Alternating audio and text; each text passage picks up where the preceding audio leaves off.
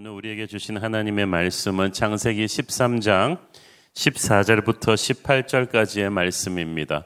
저와 여러분이 한 절씩 교대로 읽도록 하겠습니다. 롯이 아브라함을 떠난 후에 여호와께서 아브라함에게 이르시되 너는 눈을 들어 너 있는 곳에서 북쪽과 남쪽 그리고 동쪽과 서쪽을 바라보라 보이는 땅을 내가 너와 네 자손에게 주리니 영원히 이르리라 내가 네 자손이 땅의 티끝 같게 하리니 사람이 땅의 티끝을 능히 셀 수 있을진데 네 자손도 세리라. 너는 일어나 그 땅을 종과 횡으로 두루 다녀보라. 내가 그것을 네게 주리라. 이에 아브라함이 장막을 옮겨 헤브론에 있는 마물의 상수리 수풀에 이르러 거주하며 거기서 여호와를 위하여 제단을 쌓았더라. 아멘. 어제 본문에서 우리는 아브라함과 롯이 서로 헤어지는 장면을 살펴보았습니다. 아주 이기적이고 영악하게 선택해서 자기를 길러주고 자기의 오늘을 있게 해준 은인 아브라함을 떠나는 롯. 그는 삼촌 아브라함의 파격적인 양보와 배려에 대해서 한마디 고맙다는 말이나 미안하다는 기색 없이 거침없이 자기 사람들을 데리고 좋은 땅을 선택해서 바로 이주를 단행합니다. 참으로 이기적인 사람입니다. 롯은 아브라함을 이렇게 무례하게 떠나면 안 되었죠. 우리 인생에서 반드시 떠나야 할 때는 있습니다. 하나님이 갈대아 우르에서 아브라함에게 너의 고향 친척 아비집을 떠나서 내가 지시할 땅으로 가라고 말씀하신 것처럼 우리에게 말씀을 주면서 떠나라고 하실 때가 있습니다. 내가 있는 곳이 죄에 가득 찬 땅일 때 하나님께서 떠나라고 하십니다. 또한 섬기던 사람이 사울처럼 영적인 거룩과 분별력을 잃으면 다윗이 사울을 떠나듯이 하나님이 떠나시게 할 때가 있습니다. 이때는 미련 없이 떠나야 합니다.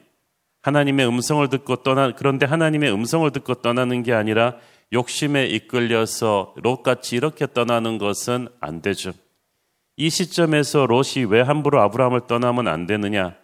사실 젊고 실력 있는 조카 롯의 눈에 보기에는 늙어가는 삼촌 아브라함은 세상 물정 모르는 너무 순진하고 별 볼 일 없어 보였을 수도 있습니다. 또 애굽에서는 자기 살기 위해서 아내 사례가 누이 동생이라고 거짓말해서 큰 트러블에 들어가는 걸 보고 삼촌에 대해서 더 실망했을 수도 있죠. 아브라함이 인간적인 그 약점을 보고 실망했을 수도 있습니다. 그러나 아브라함은 인간적으로는 부족하지만 하나님이 축복하신 하나님의 사람이었어요. 롯은 예배하는 아브라함이 얼마나 귀한 사람인가를 알아보았어야만 했습니다. 하나님의 음성을 듣고 순종하는 아브라함에게 항상 임재하시는 하나님의 그 거룩함을 보았어야만 했습니다. 그 아브라함이 축복이 통로기 때문에 롯은 어떻게 해서든지 아브라함 옆에 최대한 붙어 있었어야만 했습니다. 하나님이 다른 콜링을 줄 때까지는 말이죠. 그런데 롯은 하나님의 음성을 듣고 떠난 게 아니라 자기의 이익을 챙기다가 아브라함과 충돌해서 떠나게 되는 거예요. 그래서 롯은 최상의 조건을 취해서 자기 사람 재물 다 모아서 독립한 것 같지만 실은 아브라함을 떠나는 그 순간부터 롯의 인생은 이제 다음 장부터 나오지만 온갖 시련의 연속이 됩니다. 악인의 곁은 빨리 떠나되 축복의 사람 옆에는 붙어 있어야 됩니다. 그것이 복 받는 비결 중에 하나죠. 어제 본문 끝부분 창세기 13장 12절을 읽겠습니다. 아브라함은 가나안 땅에 거하여 주었고 롯은 그 지역의 도시들에 머무르며 그 장막을 옮겨 소돔까지 이르렀더라. 자, 장막 아브라함이 거하던 가나안 땅은 베델 근처에 조금 황량한 롯이 택한 기름진 옥토와는 물질적으로는 비교도 되지 않을 만큼 어려운 곳이었죠. 그런데 아브라함은 거기서 거하면서 하나님의 약속의 성취를 기다렸습니다. 그런데 롯은 당장 아주 조건이 좋은 그 지역의 도시들을 찾아 옮겨가다가 가장 물질적으로 부요한 어떤 곳을 선택했는데 그게 바로 가장 죄악에 가득 찬 도시 소돔이었어. 우리가 육의 눈과 영의 눈을 동시에 가지고 봐야 되는데 육의 눈으로만 보면 소돔은 아주 잘 나가는 번화가입니다. 부동산 투자는 거기다 해야 돼요. 그런데 영의 눈으로 보면 거기는 너무나 무서운 죄악이 가득 찬 땅이었습니다.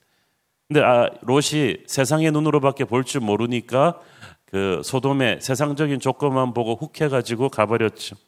그러니까 롯의 인생이 세상적인 눈으로는 점점 발전하는 것, 업그레이드 되는 것 같지만 하나님의 눈으로 볼 때는 점점 업그레이드가 아니라 downgrade 돼가고 있는 거예요. 여러분, 우리가 세상적으로 부자가 되고 잘 나가고 있으면은 점점 인생이 업그레이드 되는 것 같죠? 그렇지만 영적으로는 육적으로 업그레이드 되면서 오히려 downgrade 되고 있는 경우가 많습니다. 세상의 권세 잡은 자는 결코 우리를 공짜로 축복하지 않습니다. 세상은 반드시 우리에게 대가를 치르게 만들어 놓죠. 문제는 청구서가 늦게 온다는 거죠. 그래서 혹하는 거예요. 이 공짜인 줄 알고. 일방 이방의 세속 문화에 발을 들여놓은 롯은 현실의 풍요와 화려함에 눈이 멀어서 아주 마귀 소굴의 심장부로 빠져들어가고 맙니다. 롯과 같이 현실의 만족을 위해서 육의 눈으로 모든 걸 판단하고 결정하면 큰일 납니다. 비록 빈약한 가나안 땅이지만 아브라함처럼 인내하면서 하나님의 약속의 성취를 기다려야만 합니다. 창세기 13장 13절을 보십시오. 소돔 사람은 여호와 앞에 악하며 큰 죄인이었더라. 자, 여러분 잘 보세요. 소돔은 굉장히 GMP가 높았더라. 고층 건물이 많았더라. 애들 교육 환경이 좋았더라. 이런 거 말 안 하잖아요. 그들은 여호와 앞에 죄인이었더라. 그건 굉장히 무서운 미래를 암시하는 것입니다. 죄는 반드시 심판을 받거든요. 그 땅은 아무리 화려해도 심판되기로 작정된 땅이란 뜻입니다. 악인의 손에 쥐어진 성공은 난폭한 자의 손에 들려있는 흉기와 다를 바 없습니다. 물질적으로 풍요한 소도민들은 하나님 앞에서 너무 사악했어요. 야고보서 1장 15절을 보십시오. 욕심이 잉태한 즉 죄를 낳고 죄가 장성한 즉 사망을 낳느니라. 욕심에 사로잡힌 롯의 눈으로는 장차 멸망받을 이 도시의 실상이 안 보였어요. 그런데 영의 눈으로 보면 롯에 가는 코스가 뻔히 보이거든요. 아브라함은 믿음으로 보았기 때문에 지금은 힘들지만 나중에는 하나님의 영원한 축복을 상속받게 되었습니다. 여러분, 화려한 곳, 그럴듯한 곳을 찾아 세상 사람들처럼 불나방처럼 쫓아다니지 마세요. 그런 곳에는 항상 함정이 있게 마련입니다. 우리가 거주지를 선택할 때, 직장을 선택할 때, 배우자를 선택할 때 어떤 기준으로 보십니까? 결혼할 때 그 사람이 믿음은 없어도 학벌 좋고 가문 좋고 능력만 있다면 나를 행복해질 것이라고 믿고 결혼한다면 우리가 롯과 무엇이 다르겠습니까? 기도하면서 우리가 믿음의 눈으로 선택을 해야 돼요. 자, 오늘의 본문 14절, 롯이 떠났어요. 그리고 나서 롯이 아브라함을 떠난 후에 여호와께서 아브라함에게 이르시되 너는 눈을 들어 너 있는 곳에서 북쪽과 남쪽 그리고 동쪽과 서쪽을 바라보라. 롯이 아브라함을 떠난 후에 여호와께서 아브라함에게 말씀하셨습니다. 다시 말해서 롯이 떠나야 하나님이 주실 수 있는 말씀이 있다는 뜻이죠. 하나님은 우리에게 어떤 말씀을 받을 준비가 돼야 그 말씀을 주시는 것 같아요. 내가 교만하고 강팍하고 세상 것에 사로잡혀 있고 그럴 때 하나님의 귀한 말씀을 잘 주시지 않는 것 같아요. 그럴 때는 기다리시면서 우리가 깨어지고 낮아지고 부서지고 말씀을 받을 상태가 돼야 말씀을 주시는 것 같습니다. 롯이 떠났어요. 그러니까 하나님의 말씀이 왔어요. 롯은 내가 인간적으로 믿고 의지하던 어떤 것입니다. 사실 롯이 떠났을 때 아브라함이 인간적으로 얼마나 허전하고 쓸쓸했을까. 아브라함이 또 정이 많고 순수한 사람이잖아요. 낯설고 말설은 이영만리 타국에 와서 그래도 어릴 때처럼 자식처럼 여기고 의존해왔던 젊은 조카 롯이었어요. 그 롯이 아브라함도 모르게 자기 세력 다 만들어서 딱 떠난다고 하니까 어, 아브라함이 얼마나 외롭고 슬펐겠습니까? 쫓아가서 그래도 마음 좀 바꿔보라고 부탁해 볼까 하는 마음도 있었겠죠.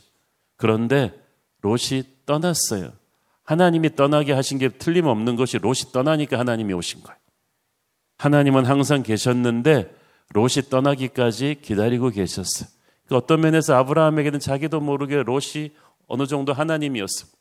힘든 일 있으면 기도하러 가기 전에 롯이랑 의논도 많이 했을 거예요. 롯은 내가 하나님처럼은 아니더라도 거의 그 수준으로 사랑하고 정이 들고 의존했던 어떤 사람, 어떤 것입니다. 친한 인맥일 수도 있고 돈일 수도 있죠. 우리 생각엔 그거 없이 못 살 것 같죠? 그런데 롯 때문에 오히려 우리가 하나님을 100% 의지하지 못했을 수가 있죠. 하나님과 보낼 시간을 롯이랑 많이 보냈을 수가 있어요. 그 때문에 하나님이 우리의 삶에 초자연적인 축복을 주지 못하고 그냥 부분적인 축복을 주실 수밖에 없는 경우가 있습니다. 그러므로 우리 인생에서 떠나보내야 될 롯은 떠나보내야 돼요. 정이 많고 착한 아브라함이 못하니까 하나님이 하신 것 같아요. 당시에는 인간적으로 좀 섭섭하고 힘들어도 그렇게 해야 합니다. 그러면 하나님이 오시고 하나님이 오시면은 인간이 줄 수 없는 축복을 가지고 오십니다. 우리 안에 있는 세상적이고 인간적이고 물질적인 로식과 결별을 우리는 매일 선언해야만 합니다. 새로운 교회를 개척하고 지금까지 오면서 좋은 분들이 많이 오셨지만 또 오셨다가 떠나는 분들도 많았습니다. 개척교회를 해보신 목사님들은 모여서 얘기하면 다 이 포인트는 공감합니다. 아무리 새로운 교인들이 많이 와도 한 명 정든 사람 떠나보내는 것은 정말 힘듭니다. 그거는 담임 목사 돼보지 않고는 모르죠. 가슴이 찢어지는 것 같습니다. 교역자도 장로도 또 집사님도 개인적으로 예, 열심도 있고 정말 평생 함께 동역자로 갔으면 좋겠다는 분들이 있는데 그런 분들이 자그마한 상처로 오해가 생겨서 떠날 때는 정말 가슴 아픕니다. 가서 설득도 해보고 기도도 해보지만 통하지 않습니다. 그럴 때는 혼자 밖에 앉아서 창밖을 보며 대체 내가 뭘 잘못했는가? 왜 이렇게 나는 부족한가? 라는 생각이 서글프게 만드는 때가 있죠. 아마 롯을 떠나는 아브라함이 그랬을 것입니다. 그렇지만 당장은 아프지만 롯이 떠나는 것은 하나님의 섭리였어요. 내가 인간적으로 의지하던 롯이 떠남으로써 하나님이 오시고 그때부터 롯이 있을 때는 보지 못했던 새로운 비전을 하나님이 보게 하시기 때문입니다. 하나님은 그래서 항상 우리 인생에 뺄셈을 통해 덧셈을 하시는 분이시죠. 그러니 사랑하는 성도 여러분, 여러분 곁에서 롯이 떠날 때 너무 힘들어 하지 말고 훌훌 털고 주님을 보고 다시 시작해 보십시오. 하나님께서 롯이 떠난 아브라함에게 뭐라고 하십니까? 아브라함아 너무 힘들지 슬프지 그거 위로하신 게 아니라 눈을 들어서 주위 동서남북을 바라보게 하셨습니다. 눈을 들라는 말은 무슨 말이에요? 아브라함이 눈이 기가 죽어갖고 그때까지 눈이 푹 쳐져서 땅을 보고 있었다는 얘기죠. 하나님은 그런 아브라함에게 말씀하셨어요. 아브라함아 기죽지 마라. 고개를 들어라. 나는 네가 그렇게 어깨에 힘이 축 빠져서 처져 있는 것 원치 않는다. 롯이 떠났지 세상이 끝난 게 아니다. 이제 눈을 들어라. 이제 믿음의 눈으로 세상을 바라봐. 하늘을 바라봐라. 내가 너에게 새로운 꿈을 꾸게 하겠다고 하십니다. 믿음을 가지고 롯을 떠나보내면 놀라운 일이 생깁니다. 그때 새로운 꿈을 꿀 수가 있습니다. 내가 상상할 수 없었던 축복의 문이 열립니다. 인간은 본능적으로 땅을 보며 사는데 하나님께서는 눈을 들어 땅을 보지 말고 고개를 들어 하나님을 보고 하나님을 본 눈으로 동서남북을 보라고 하십니다. 너 있는 곳에서 보라고 하십니다. 축복은 지금 우리가 있는 곳에서부터 시작합니다. 우리는 행복의 파랑새를 찾아서 나 있는 곳을 떠나야 뭐가 될 것 같은데 너 있는 곳에서 17절의 영어 성경을 보면은 그 의미가 현재 진행형이에요. 내가 그것을 지금 네게 주고 있다 하는 거예요. I am giving it to you. 아득한 먼 옛, 옛날의 추상적인 축복이 아니고 미래의 음, 약속이 아니고 지금부터 축복이 시작되고 있다. 너 있는 곳에서부터 사람들은 모두 자기의 현실을 도피하고 싶어 합니다. 그러나 하나님은 지금 우리가 서 있는 여기서부터 기적이 시작된다고 하십니다. 바로 여러분의 가정, 바로 여러분이 지금 몸담고 있는 교회, 여러분의 일터, 여러분 주변의 사람들로부터 이미 축복이 열리고 있습니다. 그러면 하나님이 아브라함에게 주실 축복은 어떤 것들입니까? 첫째는 땅의 축복입니다. 15절 보십시오. 보이는 땅을 내가 너와 네 자손에게 주리니 영원히 이르리라. 자, 롯은 욕심의 눈으로 보았는데 하나님께서는 아브라함에게 이제 믿음의 눈으로 보라고 하셨어요. 보이는 동서남북의 땅을 다 너와 네 자손에게 주겠다. 그 동서남북이면 여러분 어디예요? 360도니까 천하 모든 만국이에요. 그 주변 그 안에 롯이 욕심으로 선택한 땅도 포함되어 있어요. 야, 정말 제주는 고민 없고 돈은 아브라함이 왕서방이. 롯이 그렇게 부동산 업자들과 로비하고 잘 꾀를 써서 한 땅이 그 땅이 롯의 것이 안 된다는 거예요. 여러분, 이 땅에 성공의 주리를 타지 마십시오. 결국 그걸 결정하는 건 하나님이세요. 하나님께서 그 신앙성경에 그 이야기 나오잖아요. 부자가 그렇게 많이 재물을 쌓아본들 무슨 소용이 있느냐? 그날 밤에 내가 그 영혼을 취하면은 그는 아무것도 아니라는 거죠. 여러분, 우리가 아무리 노력한다고 그 땅이 내 땅 되는 게 아닙니다. 하나님이 주리라 그랬을 때 그 땅이 내 땅이 되는 거예요. 내가 욕심 부린다고 되는 게 아니라 하나님이 주셔야 됩니다.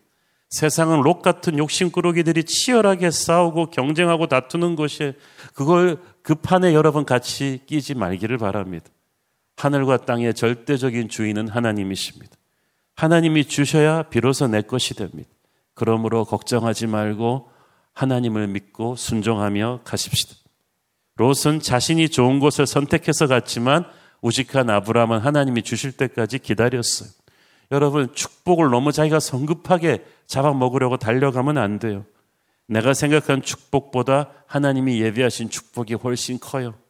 그래서 내가 먼저 욕심 부리면 오히려 더 손해죠. 욕심 부릴 줄 모르고 하나님을 바라보았던 예배자 아브라함에게 하나님은 영악한 롯이 머리 굴리고 욕심냈던 것과 비교할 수가 없는 큰 축복을 주셨습니다. 여러분 세상 사람들처럼 같이 욕심 부리고 머리 쓰고 같이 속이고 다투고 너무 그렇게 하지 마세요.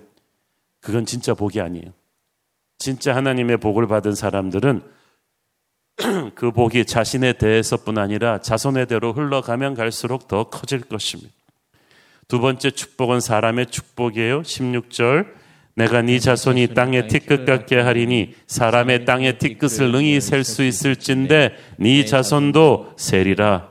아브라함의 후손이 땅의 티끌같이 많아질 것이다. 아내 사라는 나이 60에 아직 아이 한 명도 낳지 못했는데 후손이 땅의 티끌같이 많아질 것이다. 이 약속은 사실 인간적으로 생각하면 너무 호황된 꿈이죠. 그러나 하나님은 실현하지 아니하시는 분이죠. 여러분 믿음은 바라는 것들의 실상이에요. 아브라함은 아직 한 명의 아이도 없었지만 마치 수많은 아이들의 아버지가 될 것처럼 선포하고 행동해야만 했어요. 아기가 뱃속에 있을 때는 아직 보이지 않습니다만은 10개월 동안 엄마와 아빠는 이 아이가 마치 있는 것처럼 선포하고 살잖아요. 그런 것입니다. 우리는 그렇게 선포하고 살아야만 해요. 하나님의 부르심을 받고 비전의 인생을 걷는 사람에게 반드시 사람의 축복이 옵니다. 지금 당장 외롭고 힘들더라도 여러분 인간적인 로또를 자꾸 잡으려고 하지 말고 하나님이 보내주시는 신실한 사람들이 반드시 있을 것임을 믿고 기다리십시오. 세 번째 축복은 땅을 소유할 권한이죠. 17절을 보세요. 너는 일어나 그 땅을 종과 횡으로 두루 다녀 보라. 내가 그것을 네게 주리라. 여기서 종과 횡으로 두루 다녀 보라는 것은 네가 축복으로 받을 땅이 얼마나 놀라운지 네가 확인해 보라는 거예요. 하나님은 아무것도 하지 않는 자에게 복을 주시지 않아요. 여호수아가 약속의 땅을 들어갈 때도 네가 발로 밟는 땅을 네게 주겠다고 하셨어요. 아브라함은 보았고 음성을 들었어요. 이제는 발로 밟아야 될 때죠. 이제 일어나서 종무행무진 걸어야 될 때입니다. 미래는 믿음을 가지고 순종하는 사람의 것입니다. 롯이 떠난 뒤에 아브라함이 오셔서 주는 이 아브라함에게 하나님이 오셔서 주는 세 가지 축복을 보면 마치 하나님이 롯에 아니 아브라함에게 이렇게 말씀하시는 것 같아요. 아브라함아, 네가 저 영악한 롯과 같은 수준에서 흙탕물 싸움 하지 않고 네가 손해 보고 억울한 마음 참고 어, 블레싱 하면서 축복하면서 떠나 보냈구나. 난 네가 얼마나 기특한지 모른다. 자, 이제 롯이 떠난 대신 너에게 네가 포기한 것 이상의 엄청난 상급을 주마. 동서남북을 다 네게 줄 것이다. 제 욕심 찾아서 떠난 롯 그거 결코 자기 거 안 된다. 걱정하지 마라. 욕심으로 거머쥐는 그 땅까지도 다 믿음의 사람에게 주어질 것이다. 그러니 여러분 세상에 살지만 여러분 롯처럼 살지 맙시다. 욕심을 버리십시오. 작은 이익을 위해서 믿는 사람들이 형제끼리 아웅다웅 하는 것도 그치십시오. 원래 독수리는 까마귀와 같은 수준에서 싸우는 게 아니잖아요. 까마귀들은 감히 올라오지도 못할 높은 고도로 올라가 버리는 게 독수리입니다. 록 같은 존재 때문에 화내고 분해하고 잠 못 이루지 말고 그냥 축복하고 떠나 보내는 거예요. 그것도 그냥 보내지 말고 자기 욕심대로 원하는 만큼 가지게 해서 떠나 보내요. 그러면 하나님이 오십니다. 그리고 우리가 양보한 것 이상의 더 큰 하늘의 축복을 우리에게 몰아주십니다. 축복은 내 욕심으로 쟁취하는 게 아니라 하나님이 주시는 거예요. 그래서 자연스럽고 안전합니다. 하나님은 욕심의 화신이 아니라 믿는 자에게, 순종하는 자에게 축복을 주시는 분인 줄 믿습니다. 그 하나님이 우리의 하나님이십니다. 우리는 이 시대의 아브라함의 믿음으로 승리할 수 있을 줄 믿습니다. 기도하겠습니다. 주님 은혜를 감사합니다. 롯이 떠나고 하나님이 오셔서 축복하신 것을 봅니다. 우리 인생에 우리가 정들었던 롯, 우리가 하나님처럼 의지했던 그 어떤 것이 떠날 때 아프고 괴롭지만 그것을 떠나보낼 때 하나님이 나의 모든 것 되심을 경험할 것입니다. 오늘 그 결단이 이루어지게 하옵소서. 예수님 이름으로 기도했습니다. 아멘.